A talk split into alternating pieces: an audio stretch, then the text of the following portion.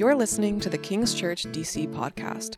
King's Church is located in the heart of Washington, D.C., and exists to make Jesus known in our city through enduring presence that brings personal conversion, purposeful living, and community reconciliation. We hope you enjoy the following sermon.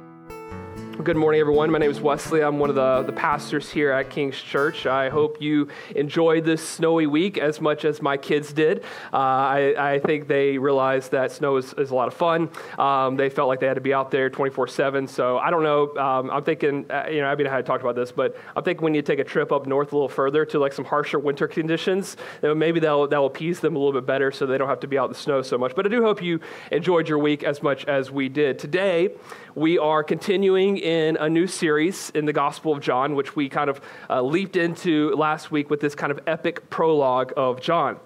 And we were reminded of the Word that becomes flesh. And he makes his dwelling among us, being Jesus.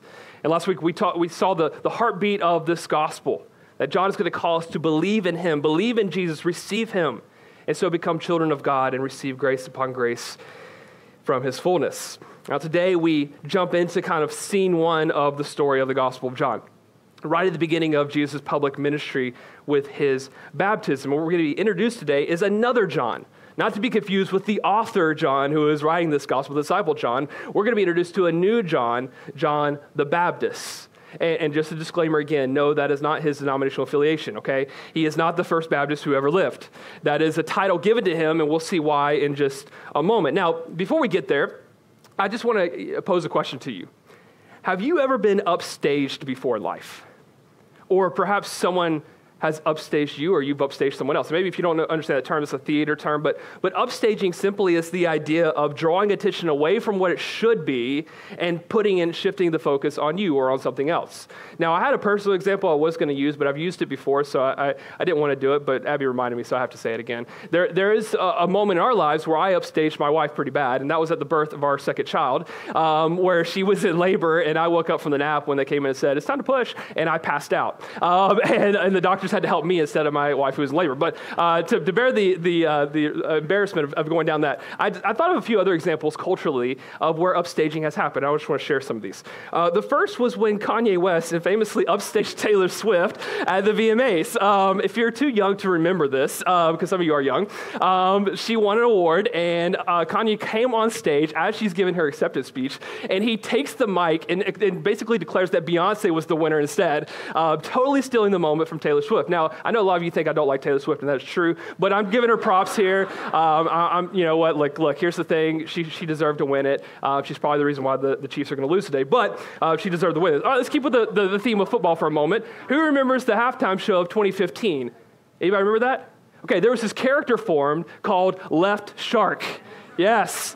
Katy Perry's halftime show, which we remember nothing about it, but there was this character called Left Shark who was literally the left shark in the picture, and, and it just went off script. Like, totally went off script dancing. It became an internet, just a meme throughout the, the internet, a sensation. Uh, we're all like Left Shark. We always want to do our own thing. Totally upstages the show. And then perhaps a more just common example is the idea of photobombing which I love photobombing, but I hate being photobombed, okay? And here's an example of one that went viral a few years ago of a proposal um, where this guy was on a morning run. And I don't know, look, I run too, but come on, you gotta have the awareness that it's early in the morning, no one's around you, and you're running, and all of a sudden to your left, you see a photographer, and on your right, you see a man down on one knee. You gotta think, oh, I should probably stop, right? But this guy obviously waited too late, and um, he stopped and stared at the camera uh, during this moment the cool thing about the story is that he actually got invited to the wedding. Um, so they, they ended up in, inviting him to the wedding, uh, but nonetheless, it was a moment of upstaging. Now, I share these kind of uh, silly examples because the reality is in our lives, we, we, we face this on a day to day basis. Because there's something within us, whether we're extroverted or introverted, there's something within us that actually wants to put ourselves in the best light. We constantly want to put ourselves in the spotlight as much as we can. We will upstage any moment that will put us in a favorable light compared to other people or compared to the expectations we set for ourselves. It's just human nature to do so. And we find that in those moments, what was really going down in our souls is a question of identity. Where do we derive our self worth from? Where do we derive our self value from? And in that moment, why do we feel like we need to make the moment about ourselves? Now, here we're introduced to a character named John the Baptist who was this exceptional leader of his day. He was absolutely amazing. If there's a man who, who had the, the, the means to upstage a moment and put himself in the best light, it was John the Baptist. The temptation was there. He had every right and every moment in this moment of popularity in his own ministry to put himself in the forefront. He could have done it in several ways. He could have talked about his miraculous birth. He could have talked about how he lived this life of solitary self denial in the wilderness. He could have written a, a, built an empire really about his survival tactics in the wilderness, like, like Bear Grylls. He could, have, he could have talked about his weird diet about eating grasshoppers, his paleo diet, basically. He, he, could have, sold books about his message of repentance and gone on speaking circuits. He could have done all these things to, to make himself prominent. But when the religious leaders approach him in this moment where thousands are flocking to John, instead of doing that, he gets out of his own way and points them to another. His whole heartbeat, his whole life was this motto of not me, but him. It's not about me, but him. Later in John, he'll say, He increases that I might decrease. That is the motto of John's life. He is so focused on Christ that he took this huge following that he had in the wilderness, all of his Twitter followers who are gathered out there in the middle of nowhere, and he takes them all and he points them to another leader, someone greater than him. That is his life. Now, how does John do this? Well, he's going to tell us, and he's going to say one simple phrase, and it's going to be our man I did today, and that is this Behold. Behold the Lamb of God. Behold Christ. Gaze upon him. Focus on him. Fixate your attention on him. He is greater. John's going to say that time and time again in his heart in this, this passage. I'm not special. He is. Behold him. Glory in him. Find your worth and identity in him. That is our message today from John chapter 1. And our outline is going to flow straight from the text. We're going to look at two things about John's uh, testimony here, his witness to Jesus. Number one, we're going to see John's self perception, how he perceives himself in this passage, and how that then influences his focus. That John is focused on Jesus solely. So let's go ahead and dive into the text as we continue in our study of John chapter 1, verse 19. Now, this was John's testimony when the Jewish leaders in Jerusalem sent priests and Levites to ask him who he was. There's a question of identity there.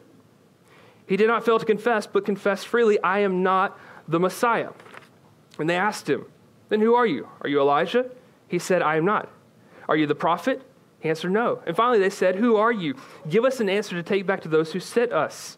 What do you say about yourself? And John replied in the words of Isaiah the prophet, I am a voice of the one calling in the wilderness, make straight the way of the Lord. So you have this, this, uh, this kind of trial almost, this interview that is happening here.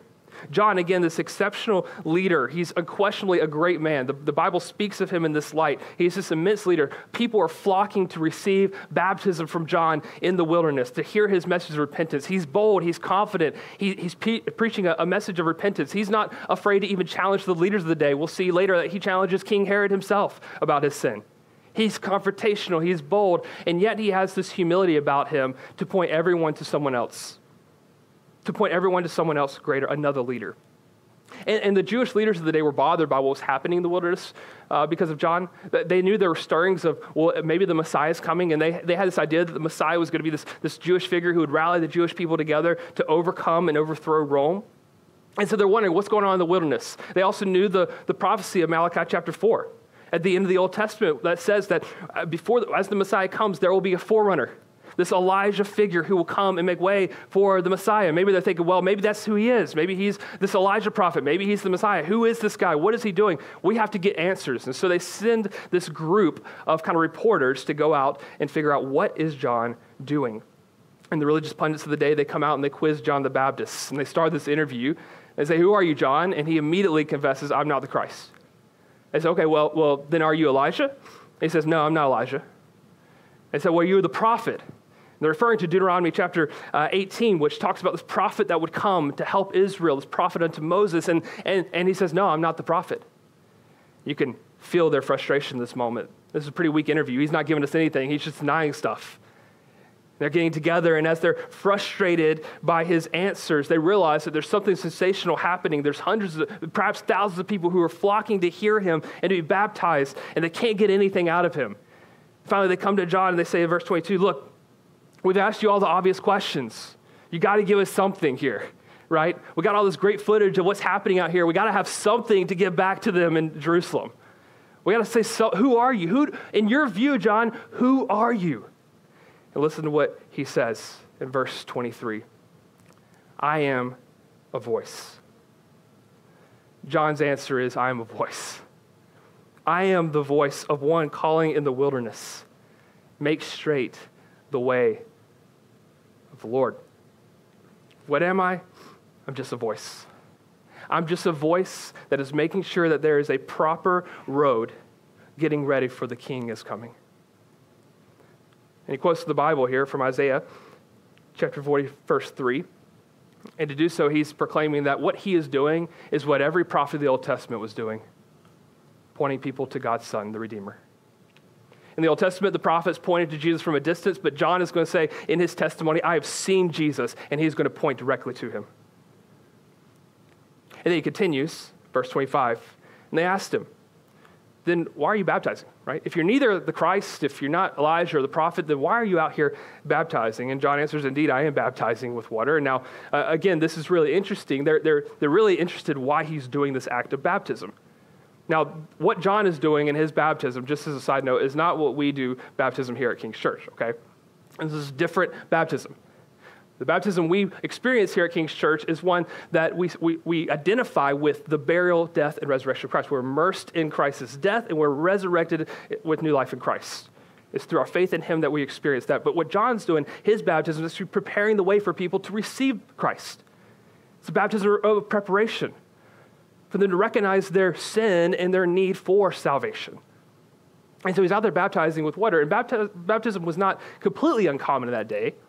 But mainly, if, if in Judaism, but if baptism was used in Judaism, it was typically a, a ritual of cleansing. It was typically used for Gentiles who wanted to convert into Judaism. They were called God-fearers. And if they wanted to convert into Judaism, they just couldn't become Jewish, even by circumcision. They had to be cleansed of their, their uncleanness as Gentiles. And so they would go through this ritual of baptism to cleanse themselves from their impurities. But notice what John is doing. He is not just baptizing Gentiles, He's baptizing everyone. In, essence, what John is showing us here, and you can read more about it in Mark chapter 1, what he's showing us is that everyone is in need. It doesn't matter if you are a Jew or a Gentile, all of us are unclean. All of us need salvation in the Messiah, and his salvation is going to be by grace alone. What he's doing is he's challenging the religious order of the day. He said, It doesn't matter how pure you are, it doesn't matter how religious you might think you are, it doesn't matter your ethnicity, it doesn't matter your, your morality. None of it matters. No amount of that could possibly save you. We're all equal, we're all in the same boat. No matter what our record may say, Jew or Gentile, religious or irreligious, it doesn't matter. We're all in need of someone to save us. We're all equally lost, and therefore, we all equally have an opportunity to be saved through repentance. That's John's message here.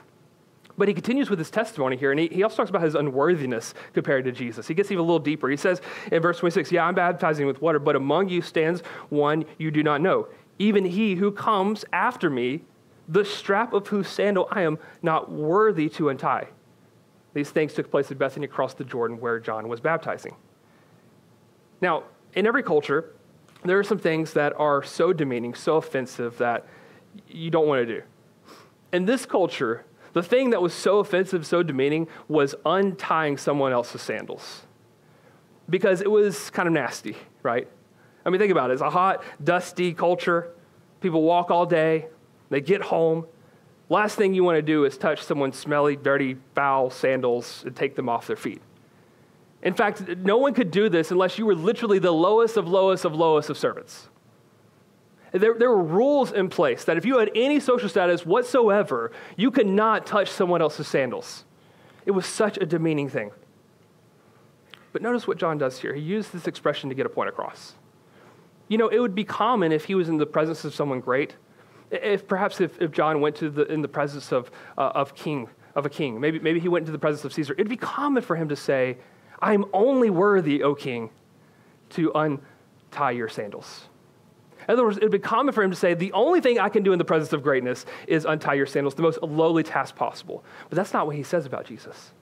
He doesn't just say, The only task I can do in the presence of the greatness of Jesus is untie his sandals. He says, I'm not even worthy to do that. In other words, what he is proclaiming here is that Jesus is not like anyone else on earth. There is, there is no comparison to him to any other greatness on this planet. No great king, Caesar himself, nothing holds a candlestick to the greatness and power of Jesus. And therefore, I am so unworthy. I'm not even on the same playing field as him. I'm so unworthy that I cannot even touch the straps of his sandals. You see, John has this incredibly low view of himself in the midst of an incredibly high view of Jesus. And the first thing we kind of see from this is that it seems like John doesn't really understand his own greatness. I mean, this is a dude who does some amazing stuff, and he just seems to, every time something's brought up, he seems to go lower and lower about himself. And what's interesting is Jesus seems to have a different perspective about John the Baptist. In Matthew chapter 11, listen to the words of Jesus, what he says about John. He says in verse 9, Why did you guys go out to see John? He says, Truly I say, this verse 11 of Matthew 11, Truly I say to you, among those born of women, there has arisen no greater than John the Baptist. Now, that's a pretty good comment, right? He says, among everyone who's been born in the world, that's a lot of people, among everyone who's been born in the world up to that point in history, there is none greater than John the Baptist. And then later he says, if you're willing to accept it, he is Elijah who is to come. He is actually the forerunner. I mean, think about that real quick. John's over here saying that I'm nothing. I'm so unworthy, I can't even untie this man's sandals. And, and Jesus is over here saying he's the greatest person to ever be born up to this point in history. right? Who's right? uh, Jesus is right, obviously. Um, John was a, a, an incredible person. And yet, his view of himself was, was so radically different. And you may think, well, why is that? Why is that? Why? Did, did John just have a, a really low self esteem? Like, did he just not realize how talented he was? Or how good he was or how great he was. You know, when you really think about it, there's, there's two reasons why someone won't understand their greatness if they are great, if they're doing something great. It's typically two reasons. One, they're so self absorbed that they're looking at every single detail of their lives and everything that's wrong with them, and they can't see the whole picture of what they're actually accomplishing. The other is that they don't look at themselves at all. That's John. John does not look at himself at all, which begs us to ask the same question that was asked of John the Baptist today Who are we? Who do we think we are?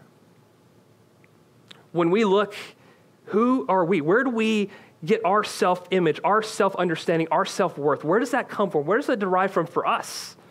Are we looking at ourselves? And, and if we take God out of the, the situation for a moment, there's really only two ways that we can look. We're either going to look at what other people think about us and we derive our value from that, or we're going to look at what we think about us. And we can do this in multiple ways in different cultures. In our kind of modern culture, we typically can, can come up with what who are we? Who are we going to be? You know, we have freedom to choose that. In other cultures, perhaps that's preset for you. Maybe the traditions of the day or what your parents say is who you're going to be. Regardless, your identity becomes a performance based identity because it's in how am I living up to the standards either I've set for myself or someone else has set for me. And constantly you're going to be asking that question what do people think about me? What am I thinking about myself? Am I living up to my own standards? And when you do live up to those moments and those standards, guess what you feel? You feel very confident, but you're not very humble about it. Because in that moment, you realize that I'm good. But when you fail to live up to your own standards or the standards set by someone else, what other people think about you or what you think about yourself, guess what? You feel broken, don't you? You may feel humble, but you don't feel confident at all. But here's John the Baptist, and he is one of immense boldness and confidence and humility at the very same time. How can he have such an identity? How can he be humble and confident at the very same time? Well, the reality is, John is not looking at himself at all. He's looking at another. He has no ego at all. He doesn't have a superiority complex where he's thinking about his own goodness and how he's living up to his own standards. And he doesn't have an inferiority complex where he's realizing he's failing. He's not struggling with either one of those because he's looking at someone else. What's amazing is John has little comprehension of the gospel at this point in his life. He doesn't know about the cross yet. He doesn't understand resurrection yet. And yet, John understands this simple task that in myself I am nothing, but in him I'm everything. He understands that. He gets it. Now, how do we get it? How do we understand that level of identity? Well, there's a little bit of prophecy here in verse 27 where he talks about that he, these straps of Jesus, his sandals, I'm unworthy to untie. And the reason why I say it's a little bit of a prophecy because there's another time where Jesus actually does untie people's sandals. That's in John 13. Later in the, the Gospel of John, we're going to read about this as we make our way through. But in the last moments where he's with his disciples before he dies, he gets down on his knees. He shocks his disciples. He gets down on his knees. The man who, who, no one is worthy to untie his sandals gets down on his knees and he begins to not only untie the sandals of his disciples, but wash their feet. And they're shocked. They're appalled that he would do something so low, so demeaning, And yet, Jesus is showing, he's giving them a symbol of what he's about to do. And that he is the one who has come in humility. He is the one who's emptied himself of his glory. He is the one who there's no beauty about him that we should desire him. He is very much unbelievably ordinary, and yet he goes to the cross and he performs for us. So that we don't have to perform for ourselves anymore. He goes to the cross and he lived a perfect life leading up to that that we could not live for us. And then he goes to the cross and he earns the blessing of eternal life for us. And he died the death that we so deserve, so that when we believe in God, we are believing in Jesus Christ based off of his performance, not ours. Based off of his righteousness, his standards, not ours. Which means that your relationship with God and my relationship with God is one that is based on an unconditional love. That God loves you today. He loves you in the moments that you're high and you think you're living up to the standards of other people, and He loves you in the moments that you're low. Because it's not based on you, it's based on Him. Which means that we can be incredibly humble in life, and we should be humbled by that fact because we can't earn that type of love. But it also should give us an immense confidence in life to walk through life knowing that we can't lose it either. That's the unconditional love of God in Christ. And what that leads us to be is just like John, a voice, a witness. See, like John the Baptist, we can be humble enough not to feel superior to anybody, but we can be bold enough not to care what other people think. And you know, the test of if you have that type of identity, it's actually the question are you a witness to Christ? Do you talk about Jesus to other people? That's the more plain way of saying it. Or when you, when you get in those moments, do you get fearful of what they will think about you? Because if you do, then, then you're not being very bold, are you? And if you actually believe what other people think about you when you're sharing your faith, then, then guess what? The, their thoughts and their, uh, that what they think about you, their standards for you, that's actually contributing more to your identity than you realize. Or if you share about Christ, are you abrasive? Or you put people off when you do it? Do you lack humility when you do it? Do you, do you deep down think that you're actually better than them? You're superior to them? John was able to be a witness to Christ because he never imposed himself in the picture of the one whom he was witnessing. He took himself out. He was humble enough to remove himself from the picture of the one who he was witnessing to, but he was bold enough to point others to it. Going back to our illustration of photobombing, as if John is saying here in this moment, he's teaching us that we should never photobomb. We should never get in the picture. It's all about Christ. We should be humble enough to not put ourselves, to insert ourselves in the picture of the one that we're witnessing to or for, but we should be humble enough and confident enough to point other people to it. That we too can be a voice just like John the Baptist.